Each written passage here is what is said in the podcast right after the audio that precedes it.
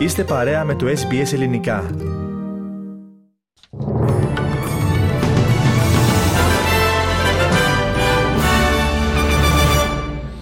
Οι ειδήσει μας αναλυτικά. Η Ομοσπονδιακή Αξιωματική Αντιπολίτευση κατηγόρησε την κυβέρνηση για έλλειψη σχεδίου όσον αφορά στα θέματα ενέργειας με αφορμή τις εκτεταμένες διακοπές της ηλεκτροδότησης στη Βικτόρια. Η σφοδρή χθεσινή καταιγίδα προκάλεσε τη διακοπή λειτουργίας του εργοστασίου παραγωγής ενέργειας με άνθρακα Loy Young, καθώς πλήθος πυλώνων γραμμών μεταφοράς και διανομής της ηλεκτρικής ενέργειας κατέρευσαν. Σύμφωνα με τις ανακοινώσεις των αρχών, μπορεί να χρειαστούν αρκετές ημέρες, ίσως και εβδομάδες, προκειμένου να γίνει πλήρης αποκατάσταση του δικτύου, καθώς μέχρι και σήμερα το πρωί έως και 260.000 νοικοκυριά και επιχειρήσεις παρέμεναν δίχως ηλεκτρικό ρεύμα. Ο γερουσιαστής των Εθνικών, Ματ Κάναβαν, σημείωσε ότι αυτό καταδεικνύει το πρόβλημα έλλειψης ικανών εφεδριών ηλεκτροδότησης. Our engineering plans have always factored in the, the fact that multiple faults should be allowed to happen and we can ride through. We're obviously not doing that right now. And that shouldn't be news. Our energy regulator a few months ago said Παραμένουμε όμως στην Αυστραλιανή επικαιρότητα και ιδιαίτερα στη Βικτόρια. Ειδικά κλιμάκια στην πολιτεία σήμερα πρόκειται να αξιολογήσουν την έκταση των ζημιών που προκάλεσαν οι πυρκαγιές που ξέσπασαν σε δυτικές και κεντρικές περιοχές της πολιτείας. Στις περιοχές του Mount Stapleton και του Belfield που βρίσκονται στο Εθνικό Πάρκο των Grampians ο άμεσος κίνδυνος έχει εκλείψει μετά από τη χθεσινή εντολή εκένωσης που εκδόθηκε. Στην περιοχή Πομόναλ, πέντε πυροσβέστες τραυματίστηκαν ελαφρά αφότου το όχημα στο οποίο επέβαιναν τυλίχτηκε στις φλόγες. Ο ανώτατος αξιωματικός της πυροσβεστικής υπαίθρου, Jason Hefferman, Heffernan, συγγνώμη, δήλωσε στο ABC ότι οι σημερινές καιρικές συνθήκες βοηθούν στις προσπάθειες κατάσβεσης των πυρκαγιών. We do know there is, has been property loss, uh, both homes and, and outbuildings, and today's job is to, to go in there and survey the damage uh, to get those total numbers. It is still an emergency warning to, uh, not, not uh, to, to, shelter now. Uh, it's too late to leave, and that's largely. Και για τα δύο προηγούμενα θέματα θα έχουμε εκτενέστερη αναφορά στη συνέχεια του προγράμματος. Οι διαπραγματευτές από τις Ηνωμένες Πολιτείες, την Αίγυπτο, το Ισραήλ και το Κατάρ δεν κατάφεραν να πετύχουν την άρση του αδιεξόδου στις συνομιλίες για επιβολή κατάπαυσης του πυρός στη Γάζα. Παράλληλα, η διεθνής κοινότητα συμπεριλαμβανομένων των Ηνωμένων Πολιτειών καλούν το Ισραήλ να μην προχωρήσει με τα σχέδια επέκτασης των χερσαίων επιχειρήσεων στη Ράφα. Υπολογίζεται ότι 1,5 εκατομμύριο εκτοπισμένων Παλαιστινίων συνοστίζονται στην περιοχή. Το Ισραήλ υποστηρίζει ότι εκπονεί σχέδιο απομάκρυνσης των αμάχων Παλαιστινίων. Ωστόσο, μέχρι στιγμής δεν έχει κατατεθεί κάποιο σχέδιο και οι οργανώσεις ανθρωπιστικής βοήθειας τονίζουν ότι δεν υπάρχει κάποια άλλη περιοχή στη Γάζα όπου μπορούν να εγκατασταθούν οι εκτοπισμένοι άμαχοι. Αύριο στις 5 το απόγευμα ώρα Ελλάδος πρόκειται να ληφθεί η τελική απόφαση των αγροτών κατά πόσο θα συνεχίσουν τις κινητοποιήσεις τους μετά από τη χθεσινή συνάντηση που είχαν με τον Πρωθυπουργό Κυριάκο Μητσοτάκη. Η πρόταση της κυβέρνησης περιλαμβάνει φθηνότερο ρεύμα για όλους τους αγρότες για τα επόμενα 2 συν 8 χρόνια, καθώς και προκαταβολή του ειδικού φόρου κατανάλωσης στο αγροτικό πετρέλαιο 40 εκατομμυρίων στα τέλη Μαρτίου.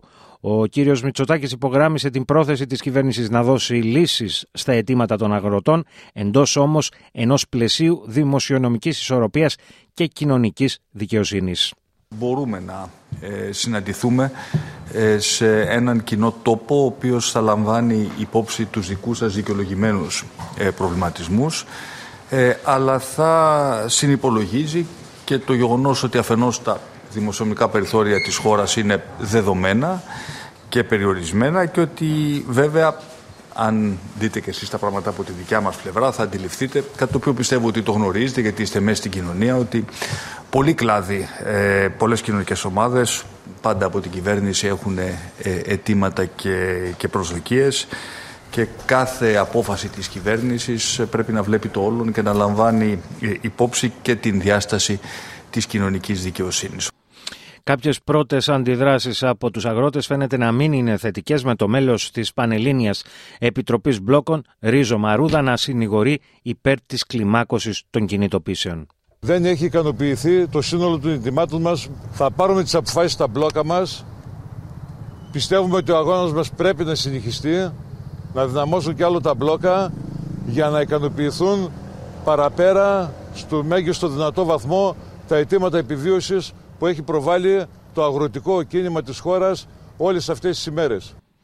Παραμένουμε στην ελλαδική επικαιρότητα. Επεκτείνονται οι έρευνες των ελληνικών αρχών προκειμένου να διαπιστωθεί το κίνητρο του δράστη του Μακελιού στην αυτιλιακή εταιρεία στην Γλυφάδα και κατά πόσο πίσω από την επίθεση μπορεί να κρύβεται κάποιος ηθικός αυτούργος.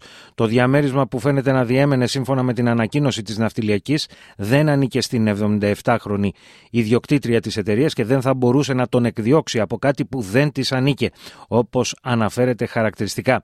Αυτή η αναφορά καταρρύπτει το σενάριο ότι κίνητρο των δολοφονιών ήταν η εκδίωξή του από το σπίτι.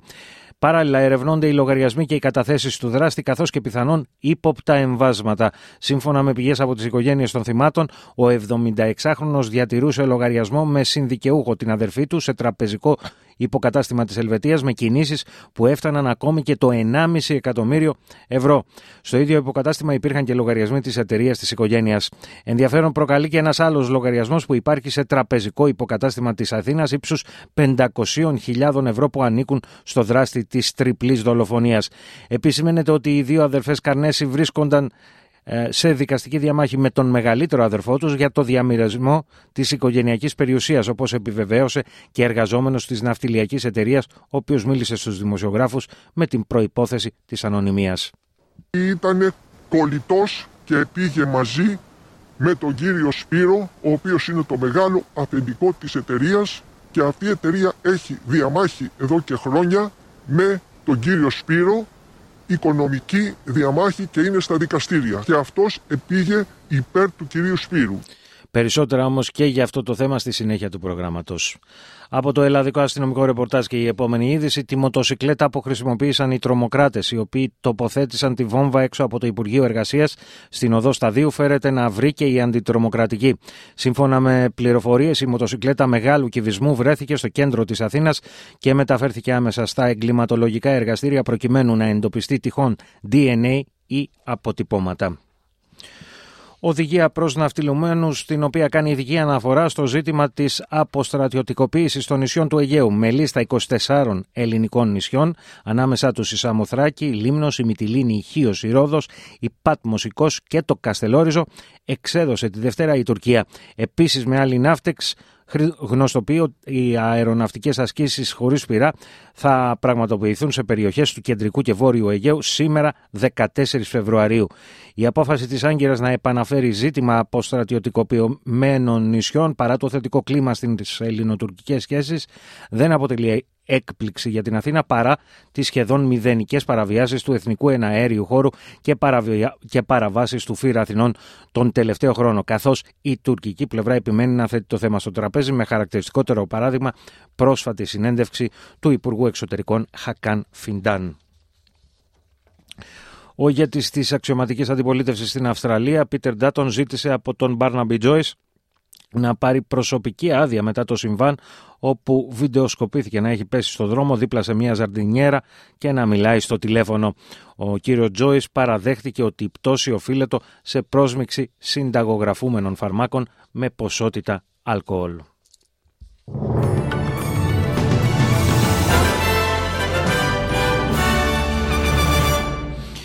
Μία ματιά στις συναλλαγματικές ισοτιμίες, ένα δολάριο Αυστραλίας ισοδυναμεί με 60,23 λεπτά το ευρώ και 64,51 cents Ηνωμένων Πολιτειών.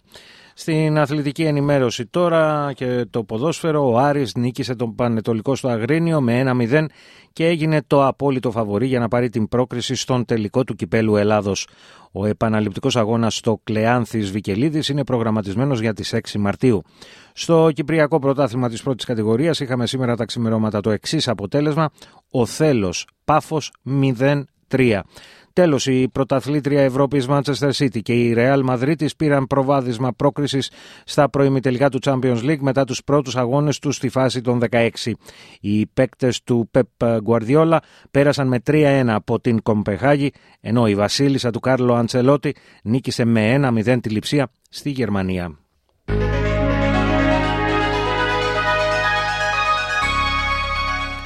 Και να ολοκληρώσουμε με την πρόγνωση του αυριανού καιρού. Πέρθ, κυρίως ηλιοφάνεια και πάλι καύσωνας 24 έως 42 βαθμοί.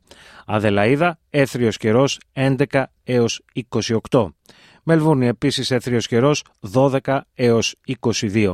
Χόμπαρτ λίγη συννεφιά 11 έως 24.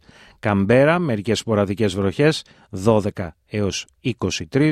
Γούλογκονγκ σποραδικές βροχές που θα ενταθούν 19 έως 23. Σίδνεϊ επίσης σποραδικές βροχές που θα ενταθούν 19 έως 25. Νιούκάσλ σποραδικές βροχές 20 έως 25, Βρισβάνη μερικές σποραδικές βροχές 23 έως 31 βαθμοί, Κέρνς σποραδικές βροχές 24 έως 31, Ντάρουιν σποραδικές βροχές με πιθανότητα καταιγίδας 25 έως 32. Στην Αθήνα για σήμερα προβλέπεται κυρίως ηλιοφάνεια ενώ η θερμοκρασία θα κυμανθεί από 8 έως 15 βαθμούς και στη Λευκοσία σήμερα αναμένονται βροχές με τη θερμοκρασία να κυμαίνεται από 7 έως 20 βαθμούς Κελσίου. Σε αυτό το σημείο, κυρίες και κύριοι, ολοκληρώθηκε το αναλυτικό δελτίο ειδήσεων του ελληνικού προγράμματος της ραδιοφωνίας SPS, το οποίο επιμελήθηκε και εκφώνησε ο Αλέξανδρος Λογοθέτης. Εσείς όμως δεν αλλάζετε συχνότητα, καθώς μετά τα σύντομα διαφημιστικά μηνύματα στη ραδιοφωνική παρέα σας επανέρχεται ο Πάνος Αποστόλου με την παρουσίαση ενός πλούσιου και ποικίλου προγράμματος.